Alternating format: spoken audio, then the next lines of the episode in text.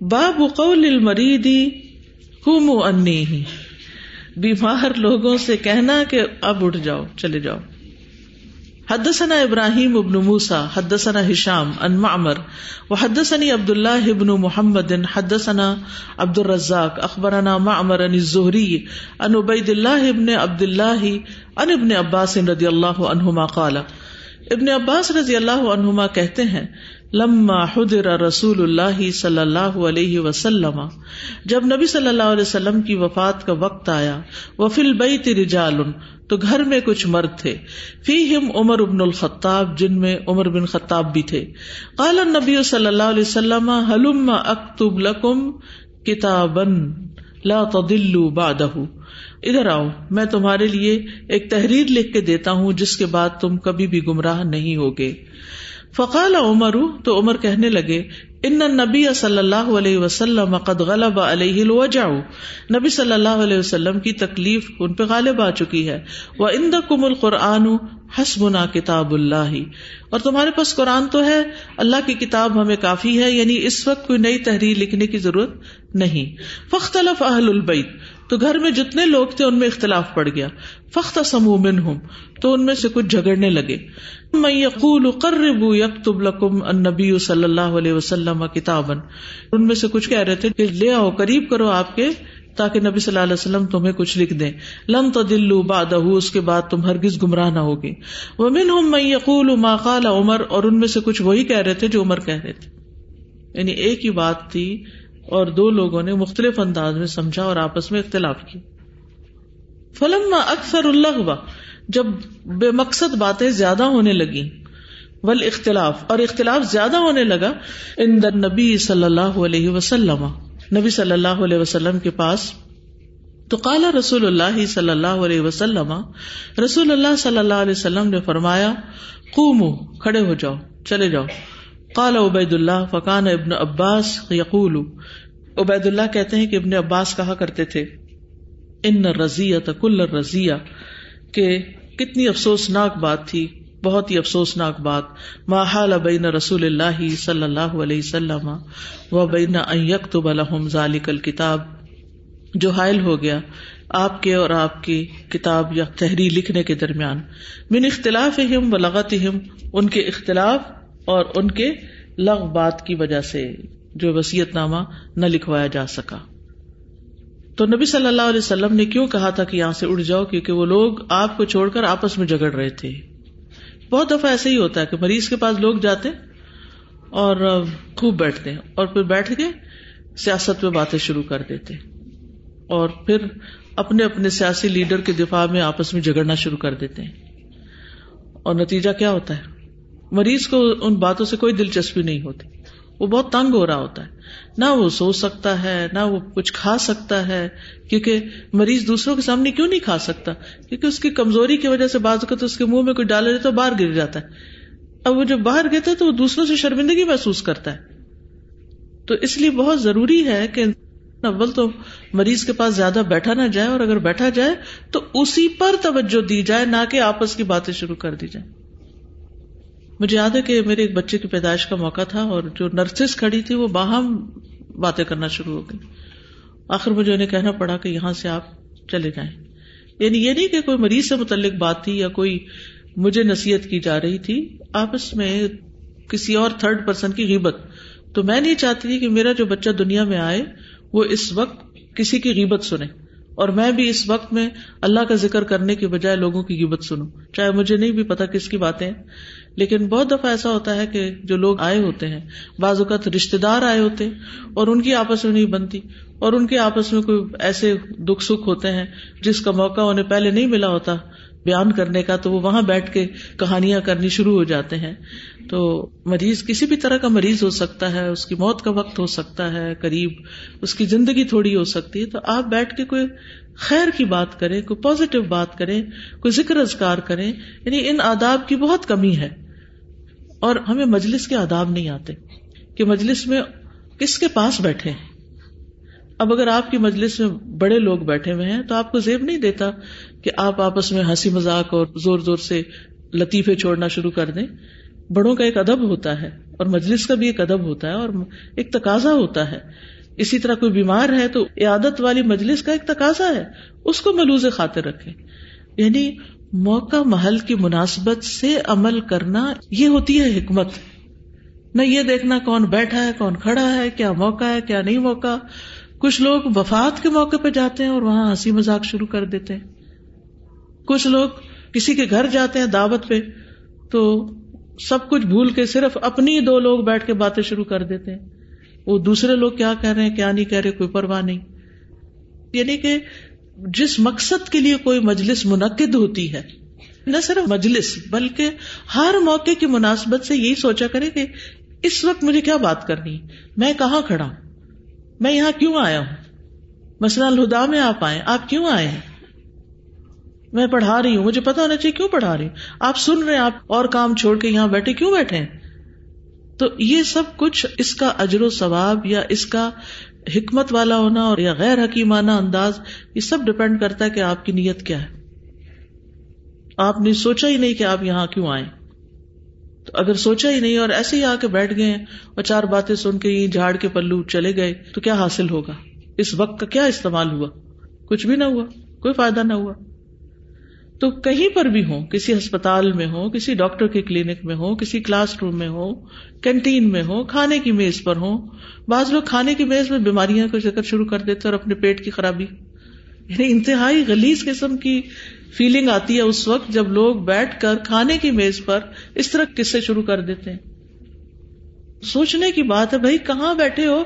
اللہ کا رسک سامنے پڑا ہے، کھانے کی مجلس ہے اور آپ گندی باتیں شروع ہو گئے ہو ٹھیک ہے، آپ کو بیماری ہے، ذرا سا ٹھہر جائیں، کھانا کھا لیں، پھر آرام سے آپ کی بیماری سنتے ہیں۔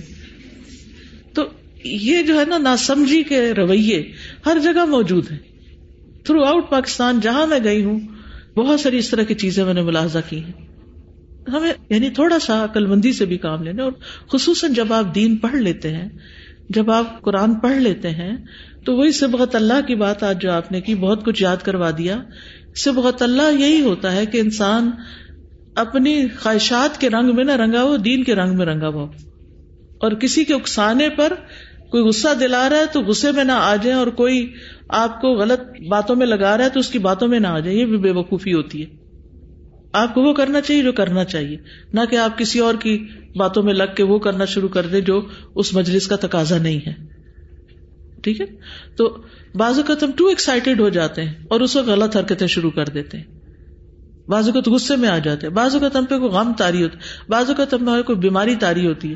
تو ان چیزوں کو موقع محل کی مناسبت سے کنٹرول کرنا بھی بے حد ضروری ہے۔ لیکن ہم سب انسان ہیں، صحابہ بھی انسان تھے۔ بھول گئے کہ نبی صلی اللہ علیہ وسلم بیمار ہے اس وقت، اور بالکل آخری لمحات آ گئے ہیں۔ اور ہم کیا کر رہے ہیں؟ آخر آپ کو کہنا پڑا کہ یہاں سے اٹھ جاؤ۔ ہوں مونی تو اس سے یہ بھی پتا چلتا ہے کہ اگر کوئی شخص ایسی باتیں کر رہا ہو تو یا اپنے رویے سے یا اپنی زبان سے اس کو تھوڑا سا سمجھا دینا چاہیے۔ اور اس سے آپ دیکھیے کہ نبی صلی اللہ علیہ وسلم کی تربیت کا انداز کے بستر مرک پر بھی صحابہ کی تربیت کرنا نہیں بھولے۔ اور کس موقع پر اپنے مشن کو اور اپنے مقصد کو بھولے ہوگی۔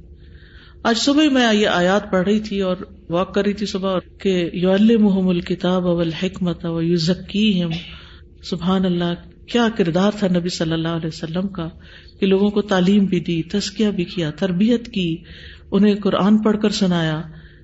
ایسا کوئی محسن ہوگا؟ یعنی ایک محبت امڈ آتی ہے نا نبی صلی اللہ علیہ وسلم کے لیے۔ جس انداز سے انہوں نے انسانوں کی تربیت کی ہے۔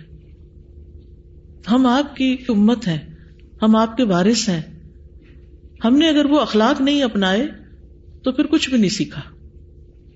اور پھر یہاں نبی صلی اللہ علیہ وسلم جو خلافت سے متعلق تحریر لکھوانا چاہتے تھے، یا آپ کا ارادہ تھا، تو اس اختلاف میں بھی ایک خیر ہی تھی کہ اس صورت میں اس چیز میں رکاوٹ آ گئی، وہ نہ ہو سکا۔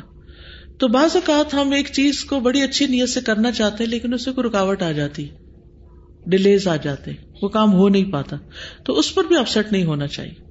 یعنی اپنی جگہ اختلاف تو اچھی چیز نہیں ہے، یا آوازیں بلند کرنا اس موقع پر لیکن انسان ہے نا، ہو گیا۔ تو یہ بھی تقدیر کا ایک حصہ تھا کہ اس کی وجہ سے ایک اہم تحریر رک گئی۔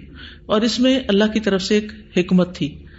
اور پھر یہ ہے کہ اللہ نے جس چیز کو مقدر کیا ہوا تھا، وہ ہو کر رہی۔ یعنی جو آپ کا ارادہ تھا ابو بکر کو خلیفہ بنانے کا، وہ پورا ہو گیا۔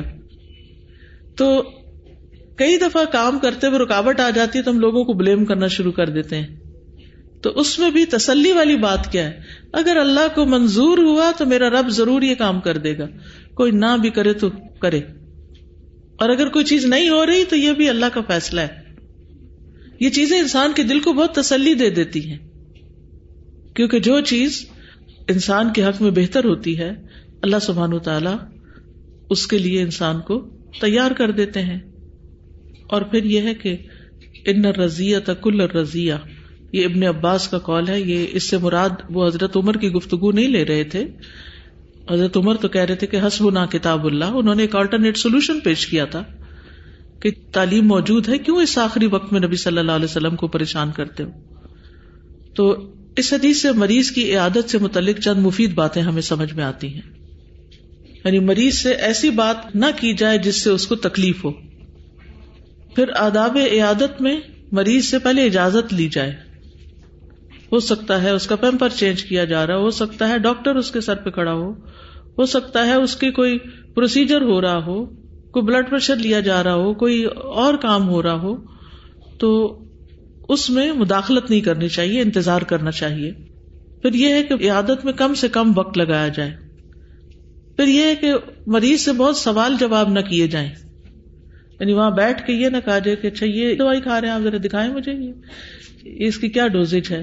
گویا ڈاکٹر آپ ہی ہیں وہ میری امی تو اس ڈوزیج سے ڈبل لیتی ہوتی تھی۔ پھر لیتی تھی، ان کو ڈاکٹر نے وہی دی اور ان کو یہ دی۔ ان باتوں کا کیا مقصد ہے؟ تو سوالات کم کرے، محبت اور ہمدردی سے پیش آئے، صحت کی امید دلائے، صبر اور شکر کے فضائل بتائے۔ مریض کے لیے سد کے دل سے دعا کرے۔ رونے پیٹنے، چیخنے، چلانے سے اس کو روکے۔ مریض کو، اگر وہ ایسا کر رہا ہو۔ عادت کے لیے جاتے وقت کوئی پھل، پھول یا کوئی بھی چیز جو میسر ہو لے جائے۔ رسول اللہ صلی اللہ علیہ وسلم نے فرمایا، صحیح مسلم کی روایت ہے، جس کو خوشبودار پھول دیا جائے، وہ اس کو نہ لوٹائے۔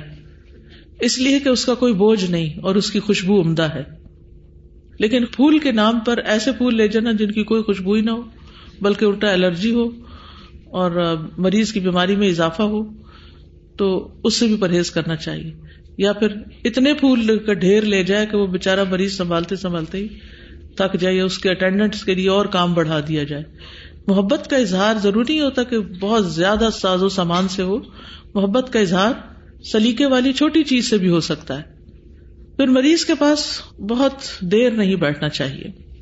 ابن عباس کہتے ہیں کہ رسول اللہ صلی اللہ علیہ وسلم انصار میں سے ایک شخص کی بیمار کرسی کرنے کے لیے تشریف لے گئے۔ جب اس کے گھر کے قریب پہنچے تو آپ نے سنا کہ کوئی آدمی اندر باتیں کر رہا ہے۔ لیکن جب اس سے اجازت طلب کی اور اندر داخل ہوئے تو دیکھا کہ اس انصاری کے علاوہ کوئی اور ہے ہی نہیں وہاں۔ تو رسول اللہ صلی اللہ علیہ وسلم نے اسے فرمایا، مجھے ایسے سنائی دیا کہ تم جیسے کسی انسان سے گفتگو کر رہے ہو۔ اس نے کہا، اللہ کے رسول بخار کی وجہ سے لوگوں کی باتیں مجھے اچھی نہیں لگ رہی تھی اس لیے میں اندر آ گیا۔ کیا دیکھتا ہوں کہ ایک آدمی میرے پاس آیا۔ وہ آپ کے بعد بہترین مجلس اور عمدہ گفتگو والا تھا۔ آپ نے فرمایا وہ تو جبریل تھے علیہ السلام۔ تم میں ایسے لوگ بھی موجود ہیں، اگر وہ اللہ کو قسم دے دیں تو وہ ان کی قسم پوری کر دیتا ہے۔ یہ کرامت ہوتی ہے کہ انسانوں کے پاس فرشتے انسانی شکل میں حاضر ہو جائیں، یا اور اس طرح کی کوئی نشانی۔ پھر مریض کے گھر پہنچ کے ادھر ادھر نہ جھانکے۔ کوئی الماری کھول کے دیکھنا، کوئی فریج کھول لینا بیڈ کے نیچے دیکھنا کیا رکھا ہوا ہے؟ تان جھانک نہیں ہونی چاہیے۔ عادت کرنے والا مریض کے گھر سے پانی طلب کر سکتا ہے۔ دور سے آیا، گرمی ہے، پیاسا ہے۔ جابر کہتے ہیں نبی صلی اللہ علیہ وسلم کسی انصاری کے گھر اس کی عیادت کے لیے تشریف لے گئے۔ اس کے قریب ایک چھوٹی نالی بہ رہی تھی۔ نبی صلی اللہ علیہ وسلم نے ان سے، پینے کے لیے پانی منگواتے ہوئے فرمایا، اگر تمہارے پاس مشق میں رات کا بچا ہوا پانی ہے تو ٹھیک، ورنہ ہم اس نالی سے براہ راست پی لیتے ہیں ڈائریکٹ لے لیتے ہیں۔ پھر تیمارداری کرنے والوں کو مریض کے قریب بیٹھنا چاہیے۔ حضرت عائشہ کہتی ہیں غزب خندق میں سعد رضی اللہ عنہ کی بازو کی ایک رگ میں زخم آ گیا۔ تو نبی صلی اللہ علیہ وسلم نے ان کے لیے مسجد میں خیمہ نصب کرا دیا تاکہ آپ قریب رہ کر اس کی عیادت کر سکیں۔ صبح شام حال پوچھا جا سکتا ہے۔ نبی صلی اللہ علیہ وسلم جب جاتے تھے حضرت سعد کے پاس جن کو وہ زخم لگا ہوا تھا، تو پوچھتے تھے کئی فارم صحیح تھا؟ کئی فاس تھا؟ تمہاری شام کیسے ہوئی؟ تمہاری صبح کیسے ہوئی؟ تو وہ اس کے بارے میں جواب دیا کرتے تھے۔ استاذہ، یہ تیمرداری کے لحاظ سے میں اپنی والدہ کا ایکسپیرینس شیئر کروں گی۔ جب بھی کوئی بیمار ہوتا ہے تو وہ اس کے لیے شیمپو صابن تولیا یہ بھی ساتھ لے کے جاتی ہیں کھانے کے ساتھ ساتھ۔ اسپیشلی جو گاؤں سے آئے کہتی ہیں کہ جو نہانا آدھی بیماری دور کرتا ہے۔ تو جو ان کے اٹینڈنٹ ہوتے ہیں ان کے لیے اسپیشل وہ چائے لے کے جاتی ہیں کہ وہاں کے لوگ جو ہے یہاں کی چائے پسند نہیں کرتے۔ کتنی سمجھداری کی بات ہے نا۔ جی۔ یعنی ایسی ضروریات کا خیال رکھنا جو عام لوگوں کے ذہن میں بھی نہیں آتی۔ السلام علیکم۔ وعلیکم السلام۔ جس طرح آپ اپنا ایکسپیرینس بتا رہی تھی اور پروفیٹ سلم کا بھی کہ انہوں نے کہا کہ کھڑے ہو اور اس وقت چلے جاؤ۔ تو اس چیز کے لیے کانفیڈینس بندے کو چاہیے ہوتا ہے۔ تو ٹھیک چیز کو ٹھیک طریقے سے امپلیمنٹ کرانے کا بھی کانفیڈینس ہونا چاہیے۔ فار ایگزامپل ایٹ ٹائمس ہم ایسے گروپ آف پیپل میں ہوتے ہیں جس میں صرف ہم نے قرآن پڑھا ہوا ہے، باقی لوگوں نے نہیں پڑھا ہوا۔ اب وہ ایسا ٹاپک آف ڈسکشن انہوں نے شروع کر دیا جو آپ کو پتا ہے کہ غلط نہیں ہے، غیبت ہے، کچھ ایسا ہے۔ تو یہ حکمت ہونا کہ اس ٹاپک کو کیسے چینج کر دینا ہے۔ اور ایٹ ٹائمس انیشلی آپ کو یہ نہیں کرنا آ رہا ہوتا تو پہلے سے سوچ کے جا سکتے ہیں کہ آج میں نے اس بات کو اس طرح چینج کر کے اپنی بات پہ اتنا انٹرسٹ لینا ہے کہ یہ زیادہ مزے کی بات ہے ہم یہ ڈسکس کرتے ہیں۔ بالکل۔ تو اس سے محفل کا رخ وہ والا رنگ بدل جاتا ہے اور ان کا بھی بھلا ہوتا ہے اپنا بھی بھلا ہوتا ہے۔ اب کسی کو تو وتواس ہو بالحق و تواس ہو بصبر بھی کرنا چاہیے۔ اس میں یہ ہے کہ ہمارا انداز اخلاق اچھا ہونا چاہیے۔ اس میں وہ غصہ یا نفرت نہیں ہونی چاہیے۔ ریسنٹلی میرے ساتھ ایک اور ایکسپیرینس ہوا ابھی میں لاہور کورس کروا رہی تھی تو اس میں کسی نے کہا کہ صرف پانچ منٹ کے لیے اجازت دے دیں، آپ سے ملنا ہے۔ تو میں چونکہ صبح سے رات تک مصروف ہوتی تھی، رات میں آ کے پڑھتی بھی تھی اپنا، اس سے پہلے میں نے ان کو کہا، ٹھیک ہے، پانچ منٹ کے لیے آ جائیں۔ جب پندرہ منٹ گزر گئے اور کتاب میرے آگے کھلی تھی، میں نے اس کو اس لیے بند نہیں کیا تاکہ ان کو اندازہ ہو جائے کہ میں پڑھ رہی تھی۔ اور میں نے ان کو بتایا بھی تھا کہ یہ میری تیاری کا وقت ہوتا ہے۔ تو مجھے پھر بالآخر کہنا پڑا میں بہت معذرت چاہتی ہوں، اس وقت میری تیاری کا وقت ہے۔ میں نے یہ نہیں ان کو کہا، آپ نے تو پانچ منٹ کہا تھا، تو اب آپ پندرہ منٹ لگا گئے۔ یہ نہیں بولا۔ معذرت کی، میں نے کہا، میں معذرت چاہتی ہوں، اگر میں اس وقت تیاری نہ کروں تو صبح وقت کم ہوتا ہے۔ تو انہوں نے بھی پھر مائنڈ نہیں کیا اور وہ چلے گئے۔ میں ان کو بلیم نہیں کرتی، کیونکہ جو محبت کی وجہ سے انسان کا دل نہیں کرتا کہیں سے اٹھنے کی وجہ سے، اس کو آپ پازیٹو سینس میں لے سکتے ہیں نا۔ السلام علیکم۔ وعلیکم السلام۔ سازا اکثر ایسے ہوتا ہے کہ ہم سے کوئی رشتے دار بیمار ہے یا کوئی نیبر میں ہے کوئی جاننے والا وہ ڈسکس کرتا ہے اپنی بیماری کا کھلا اظہار کرتا ہے۔ تو سم ٹائم ہوتا یہ ہے کہ ان کو ڈاکٹر تک اپروچ نہیں ہوتی۔ یا ہم سمجھتے ہیں کہ ان کا علاج ایسا ہے جو ہم اگر کسی ڈاکٹر تک ہماری اپروچ ہم اسے سفارش کریں تاکہ وہ ان کا جو علاج ہے وہ زیادہ آسانی سے ہو جائے۔ سم ایسا ہوتا ہے ہم سمجھ کے بھی انکار کر دیتے ہیں یا ہم اس کو اتنی امپورٹینس نہیں دے رہے ہوتے۔ یہی سچویشن اللہ نہ کرے اگر ہمارے گھر میں سے کسی کے ساتھ ہو تو ہم پھر جو ہے ہر آخری حد تک کوشش کرتے ہیں کہ یہ سارٹ آؤٹ ہو جائے۔ تو اسی لیے اس چیز کا بھی تھوڑا سا فوکس ہونا چاہیے۔ ٹھیک یہ کہہ رہی تھی کہ جب مریض کی عیادت کے لیے لوگ آتے ہیں اور واپس اپنے گھروں میں جاتے ہیں تو اکثر مریض کے رشتے دار ہی اس گھر میں ہوتے ہیں۔ تو جو عیادت کرنے آئے ہوتے ہیں تو وہ پھر آپس میں باتیں کرنا شروع کر دیتے ہیں کہ نہیں، وہ تو بچنے والا نہیں ہے۔ اور ایسے یعنی میری امی بیمار تھی تو میری خالہ کے گھر سے کچھ لوگ آئے عیادت کرنے کے لیے اور وہ واپس گئے اور وہ پھر آپس میں یہی کہہ رہے تھے کہ وہ نہیں بچ سکتی اور اس کو تو اتنی سخت بیماری ہے اور یہ تو یہ بات گھر والوں کے لیے بہت تکلیف دہ ہو جاتی بالکل۔ استاذہ ادب اداب تو بہت ہم لوگوں نے الحمد للہ آج بھی سنی اور سنتے رہتے ہیں لیکن میں ایک چیز ڈسکس کروں گی جس سے بعض اوقات ہمیں نا یا مریض کو یا اس کی ساتھ والوں کو بہت تکلیف پہنچتی ہے۔ جیسے میرے بیٹے کی جیسے اوپن ہارٹ سرجری ہوئی تو بہت جیسے معاملہ ایسا ہی تھا۔ تو میں نے اس کا ایک ٹائم ٹیبل بنا دیا تھا کس ٹائم پہ اس نے سو جانا ہے یہ جو کچھ بھی تھا نا۔ تو ہمارے سے کسٹم بن گئے کہ چاہتے چاہتے کہ ہم بھی اپنا نام لگا جائے نا کہ ہم عیادت کو آئیں۔ تو یہ چیز بعض دفعہ مریض کو بھی نقصان کرتی ہے اور ساتھ والے کو دلی تکلیف دے جاتی ہے نا۔ تو میں کہنا یہ چاہ رہی تھی کہ خواہی ہونی چاہیے اس کے لیے خلوص سے جانا چاہیے۔ یہ نہیں کہ ہم ذرا نکلے تھے مارکیٹ کے لیے۔ تو ہم نے سوچا کہ اس کو بھی دیکھ جائے نا۔ یا ہم سیر کے لیے آئے تھے دور سے علاقوں سے آ رہے ہیں تو مری آئے تھے ہم سوچا کہ اس کو بھی دیکھ جائیں۔ لیٹ نائٹ آ رہے ہیں اور دوسرے بھی بہت دکھ ہوتے ہیں بعض لوگ بہت اس طرح کرتے ہیں تو اس سے بچنا چاہیے۔ کیونکہ اصل چیز ہے نیت کے ساتھ آ مثلاً کوئی آپ کے پاس بیٹھا اور آپ تنگ ہی ہوئے چلے جا رہے ہیں اور اوپر سے ہاں ہاں کر رہے ہیں تو وہ بھی آپ کو اجر تو کوئی نہیں ملے گا پھر کیونکہ آپ اندر سے تنگ ہی تنگ ہے سوائے کہ صبر کا اجر مل جائے۔ لیکن یہ ہے کہ دوسرے کو بتا دینا زیادہ بہتر ہے۔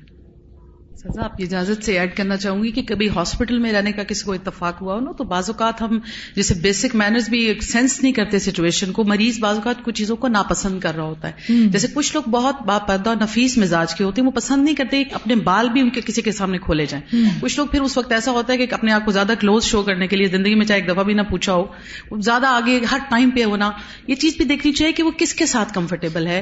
اور ہم تو خود یعنی اپنے طور پہ اگر ہم دیکھیں تو ہم شاید وضو بھی کرنا کسی کے سامنے پسند نہ کریں۔ اپنی ایک بازو بھی اگر اوپر کرنا تو اچھا نہیں لگتا اتنا۔ تو اس چیز کو بھی دیکھنا چاہیے کہ وہ اس کا کیا یعنی وہ جو عمل آپ کے سامنے وہ کروانا چاہ رہا ہے یا نہیں کروانا چاہ رہا۔ بالکل بالکل۔ باب مندہ ببی المرید لیود آلہ مریض بچے کو کسی کے پاس لے جانا کہ وہ اس کے لیے دعا کرے۔ یعنی کسی سے دعا کرانا جو ہے، یہ بھی توکل کے منافی نہیں ہے۔ حدثنا ابراہیم ابن حمزہ حدثنا حاتم۔ هو ابن اسماعیل ان الجعیدی قال، سمعت السائب یقول، ذهبت بی خالتی الى رسول اللہ صلی اللہ علیہ وسلم. صاحب کہتے ہیں کہ میری خالہ مجھے رسول اللہ صلی اللہ علیہ وسلم کے پاس لے گئی فقالت، یا رسول اللہ، کہنے لگی اللہ کے رسول، ان نبن اختی وجع. میرا بھانجا میری بہن کا بیٹا جو ہے، اس کو تکلیف ہے۔ فمسا ہراسی تو آپ نے میرے سر پہ ہاتھ پھیرا۔ ودا لی بل برکا میرے لیے برکت کی دعا کی۔ ثم تودا پھر آپ نے وضو کیا۔ فشرب تم ان ودو ہی تو میں نے آپ کے وضو کا پانی پیا۔ وقم تو خل فضاہ رہی اور میں آپ کے پشت کے پیچھے کھڑا ہو گیا۔ فنظر تو علاقہ تمن نبوتی بے نہ کتفئی ہی تو میں نے آپ کی پیٹ پر یا کمر پر ختم نبوت کی مہر دیکھی۔ یعنی ختم نبوت کا نشان دیکھا آپ کے دونوں کندھوں کے درمیان۔ مثل زر الحجلتی جو کہ مسحری کی گنڈیوں کی طرح تھا، کبوتر کے انڈوں جیسا۔ مسحری کی گنڈیاں کیا ہوتی؟ مسحری کا تو پتا ہے نا، جیسے دلہن کے لیے جو بیڈ بنایا جاتا ہے۔ تو آپ نے دیکھا اس کے ساتھ لڑیاں لٹکائی جاتی۔ تو لڑیوں کے آخر میں کیا لگایا جاتا ہے نیچے؟ جی چھوٹے چھوٹے بیڈز وغیرہ لگائے جاتے ہیں۔ یا کوئی بھی چیز جو اس کو سیدھا رکھتی ہے، تو وہ گنڈی کہلاتی ہے، ٹھیک ہے؟ تو یہ چھوٹی سی تھی وہ مہر جو تھی آپ کے پیچھے۔ تو اس سے یہ پتا چلتا ہے کہ بیمار بچے کو دعا کے لیے لے جایا جا سکتا ہے۔ ٹھیک ہے؟ جو کہتے ہیں، میں نے صاحب کو دیکھا کہ چورانوے سال کی عمر تھی ان کی اور وہ صحت مند اور توانا تھے۔ میرے سوال کرنے پر انہوں نے بتایا کہ یہ رسول اللہ صلی اللہ علیہ وسلم کی دعا کا نتیجہ ہے کہ آج میں توانا ہوں اور میری آنکھیں اور کان بدستور کام کر رہے ہیں۔ میرے اعضاء میں کوئی نقص واقعی نہیں ہوا۔ ٹھیک ہے؟ یعنی اس سے یہ پتا چلتا ہے کہ کسی بیمار بچے کو بزرگ کے پاس، نانی، دادی کے پاس کوئی عالم ہے، کوئی نیک انسان ہے، اس کے پاس لے جا کے عیادت کروانا، کیونکہ بعض اوقات بزرگ جو ہوتے ہیں وہ خود چل کے نہیں آ سکتے، ٹھیک ہے؟ یعنی باقی لوگ تو آ جاتے ہیں، لیکن جو بوڑھے بزرگ ہوتے ہیں وہ گھر پر ہی ہوتے ہیں، لیکن دعائیں بہت کرتے ہیں، عبادت بہت کرتے ہیں، آپ کو پتا ہے بڑے نیک ہیں، ان کے پاس لے جائیں اور ان سے دعا کرا لیں، تو شرن اس میں کوئی خرابی کی بات نہیں ہے۔ لیکن ایک بات یاد رکھے کہ نبی صلی اللہ علیہ وسلم کے علاوہ کسی کے وزو کے پانی سے برکت نہیں لی جا سکتی، یہ صرف آپ کے لیے خاص تھا۔ لیکن یہ ضرور ہے کہ قرآن پڑھ کر پانی پہ دم کیا جا سکتا ہے، کیونکہ قرآن بابرکت ہے۔ کتاب ان انزل نہ کا مبارک ان تو جب انسان قرآن پڑھنے کے بعد اپنا لو آب پانی میں پھونکتا ہے، تو وہ بابرکت بن جاتا ہے۔ اور مہر نبوت جو تھی، یہ بڑے بٹن جیسی تھی جس پر کچھ بال بھی تھے۔ اور اس مہر نبوت کو آپ صلی اللہ علیہ وسلم کے خاتم النبیین ہونے کی علامت بنایا تھا۔ ٹھیک ہے؟ یعنی آپ پر اسٹمپ لگ گئی ہے بس آپ کے بعد کوئی اور نبی نہیں ہوگا۔ السلام علیکم اساتذہ وعلیکم السلام۔ اساتذہ یہ جتنا بھی ہم لوگوں نے ٹاپک پڑھا ہے اس سب میں جو مجھے لیسن ملا یہ ہے کہ اگر ہم اللہ تعالیٰ کے ہر فیصلے پر راضی ہوں، اگر ہمیں اس پہ یقین ہو کہ اللہ تعالیٰ جو بھی ہمارے حق میں کریں، وہ بہتر ہے، چاہے وہ بیماری کی شکل میں یا کسی بھی شکل میں، تو ہم اس بیماری پہ بھی صبر کریں اور اس صبر کا ہمیں اجر بھی ملے۔ تو ہمیں اس نیت سے صبر کرنا چاہیے کہ اس میں بھی ہمارے حق میں بہتری ہے۔ جیسے مجھے ایک ڈاکٹر نے بتایا تھا کہ جب کسی کو بخار چڑھتا ہے تو اس کے اندر اور ایسے جرمز ہوتے ہیں جو اندر مر جاتے ہیں، اس کی وجہ سے اور بڑی بیماریاں نہیں لگتی ہیں۔ تو یہ بھی ہمارے حق میں بہتری ہوتی ہے اس لیے اللہ تعالیٰ کے ہر فیصلوں پہ راضی ہونا سیکھنا چاہیے ہمیں۔ ٹھیک۔ کیونکہ جسم کے اندر جل جاتے ہیں نا بخار کی ہیٹ کی وجہ سے وہ جرمز مر جاتے ہیں۔ اس پر میں یہ کہہ رہی تھی کہ جیسے عموماً بھی ہوتا ہے کہ کسی نہ کسی کا کوئی برتھ مارک ہوتا ہے تو وہ بھی مطلب پیدائشی ہوتا ہے۔ تو نبی صلی اللہ علیہ وسلم کا جو تھا نا یہ اسپیشل یعنی مارک تھا۔ نبوت کی علامت کے طور پر۔ یعنی عموماً لوگوں کو یہ ہوتا ہے کہ پتہ نہیں یہ کیا چیز تھی اور کیسے ہو گیا تھا یا اس طرح۔ تو ایسی بات نہیں ہے عموماً بھی بچوں کے برتھ مارکس ہوتے ہیں۔ استاد یہ جو بات کرتے ہیں دعائے طائف کے حوالے سے جس میں آپ صلی اللہ علیہ وسلم نے دعائے طائف کے آخر میں آتا ہے کہ اگر تو ناراض نہیں ہے۔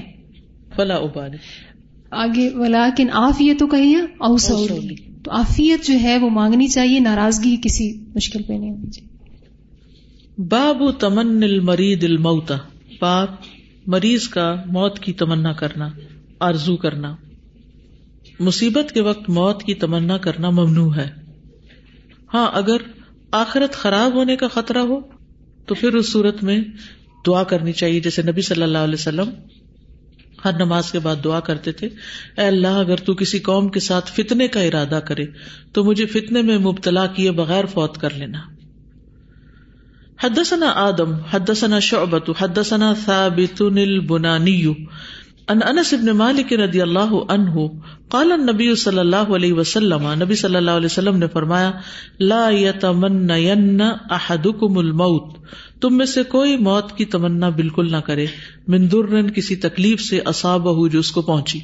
فانکان لا بد فاعلا، لیکن اگر مجبورن وہ ایسا کرنے والا ہی ہے فل یقل اللہ احینی ما کانت الحیات خیر علی و توفنی اذا کانت الوفات خیر علی اے اللہ، تو مجھے زندہ رکھ جب تک زندگی میرے حق میں بہتر ہے اور مجھے فوت کر دے جب وفات میرے حق میں بہتر ہے۔ سوئسائڈل ہوتے ہیں نا جو لوگ؟ کئی لوگوں کے اندر ایسے خیالات آنے لگتے ہیں کہ اپنے آپ کو مار ڈالو۔ تو ان کو بھی یہ دعا سکھانی چاہیے۔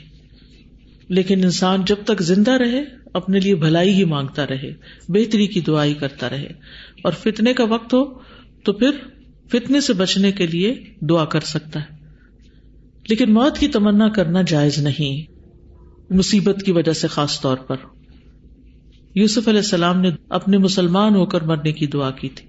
انت ولی فی دنیا والا توفنی مسلم و الحقنی وسالحین مریم علیہ السلام نے دعا کی تھی، یا علیہ تنی مت تو قبل حاضا تو وہ دعا نہیں تھی، بلکہ ایک طرح سے اپنے جذبات کا اظہار تھا۔ کاش میں اس سے پہلے ہی مر جاتی اور بھولی بلائی ہوتی۔ نبی صلی اللہ علیہ وسلم نے دعا کی فق بزنی الہی کا غیر مفتون۔ تو مجھے اس فتنے میں ڈالنے سے پہلے ہی اپنے پاس بلا لینا۔ تو جب جان کا فتنے میں پڑنے کا خطرہ ہو، تو پھر دعا کر سکتے ہیں۔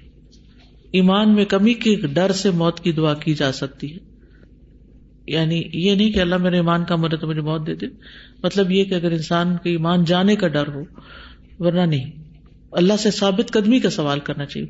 یعنی ایسے موقع پر موت کی دعا کی بجائے ایمان پہ ثابت قدمی، یا مقلب القلوب سب قلبی اللہ دین اور انسان اللہ سبحان تعالیٰ سے ہمیشہ اچھا گمان ہی رکھے، مایوس نہ ہو۔ اب حرار رضی اللہ عنہ کہتے ہیں کہ نبی صلی اللہ علیہ وسلم نے فرمایا، اللہ تعالیٰ فرماتا ہے میں اپنے بندے کے گمان کے ساتھ ہوتا ہوں، جو وہ میرے ساتھ گمان رکھتا ہے۔ جب وہ مجھے یاد کرتا ہے، میں اس کے ساتھ ہوتا ہوں۔ اور اگر وہ مجھے اپنے نفس میں یاد کرے، تو میں بھی نفس میں یاد کرتا ہوں۔ اور اگر مجھے بھری محفل میں یاد کرے، تو میں اس سے بہتر محفل میں اس کو یاد کرتا ہوں۔ اگر وہ میری طرف ایک بالشت ہے، تو میں اس کی جانب ایک گز آتا ہوں۔ اور اگر ایک گز کے قریب ہو، تو میں دو گز اس کے قریب ہو جاتا ہوں۔ اگر وہ چلتا ہوا میری طرف آتا، تو میں دوڑتا ہوا اس کے پاس آتا ہوں۔ اللہ تعالیٰ سے روگردانی نہیں کرنی چاہیے، اللہ تعالیٰ سے مایوس نہیں ہونا چاہیے۔ کثرت سے ثابت قدمی کی دعا کرنی چاہیے، خیر اور بھلائی کی امید رکھنی چاہیے اچھا گمان کرنا چاہیے آفیت کی دعا مانگنی چاہیے، بد دعائیں نہیں کرنی چاہیے، مرض لمبا ہونے پہ گھبرانا نہیں چاہیے، اللہ پہ بھروسہ کرتے ہوئے صحت کا انتظار کرنا چاہیے، جیسے ایوب علیہ السلام نے کیا۔ وہ ایوب ادنا دا رب انی مسنی در و انتا ارحم الراحمین۔ زندگی کو غنیمت سمجھنا چاہیے، ٹھیک ہے؟ زندگی جو ہے، یہ ایک بہت بڑی نعمت ہے۔ حدثنا آدم، حدثنا شعبت ون اسماعیل ابن ابی خالد ان قیس ابن ابی حازم۔ قال، دخلنا على خباب نعوده قیس بن ابی حازم کہتے ہیں کہ ہم خباب رضی اللہ عنہ کے پاس گئے ان کی عادت کرنے کے لیے۔ وقد اکتبا سبا کیاتن تو انہوں نے بیماری کی وجہ سے سات داغ لگوائے تھے اپنے پیٹ میں۔ فقالا، تو انہوں نے کہا، انا اصحا بنا بے شک ہمارے ساتھی اللہ زین سلف جو گزر گئے مد وہ چلے گئے۔ وہ لم تنقص ہم دنیا دنیا نے ان میں کوئی کمی نہ کی۔ وہ انا اسب نہ مالا نجید الح مودین علت ترابا اور ہم نے اتنی دنیا کی دولت پائی کہ اس کو خرچ کرنے کے لیے مٹی کے سوا کوئی جگہ نہیں پاتے۔ ولا ان نبی صلی اللہ علیہ وسلم نہا نہ بل موت اگر نبی صلی اللہ علیہ وسلم نے ہم کو موت کی دعا کرنے سے منع نہ کیا ہوتا لداؤ تو بھی تو میں مرنے کی دعا کرتا۔ تم عطینہ عمر رتن اخرا پھر ہم دوبارہ ان کے پاس آئے۔ وہ یبنی ہا اتن اور وہ ایک دیوار بنا رہے تھے۔ لہو اپنی۔ فقال ان المسلم لو اجروفی کل شعین کہنے لگے کہ مسلمان ہر چیز میں اجر دیا جاتا ہے یون فک جہاں وہ مال خرچ کرتا ہے۔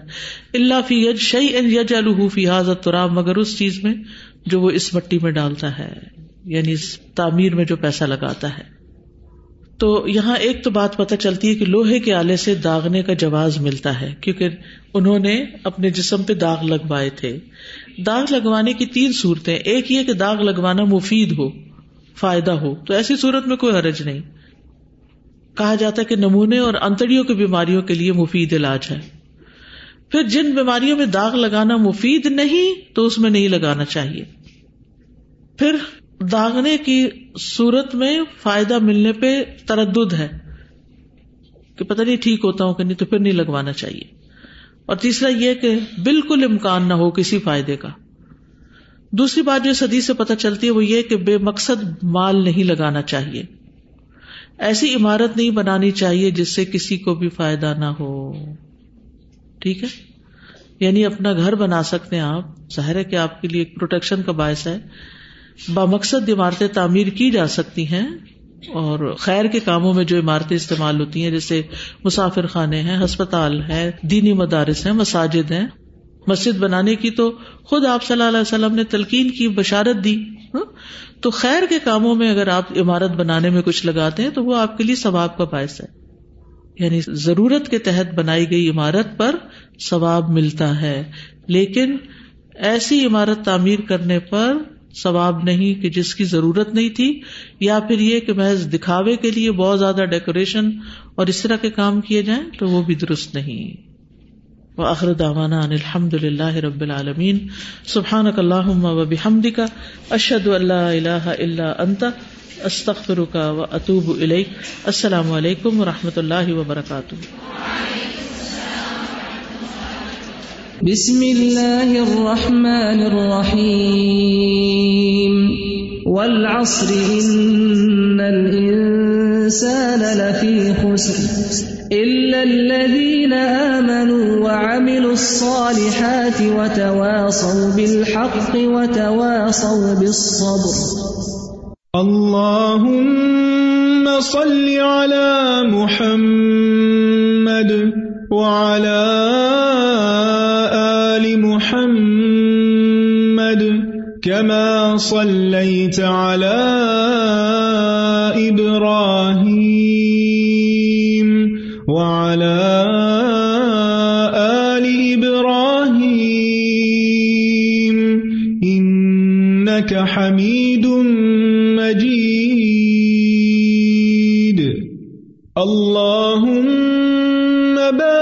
على محمد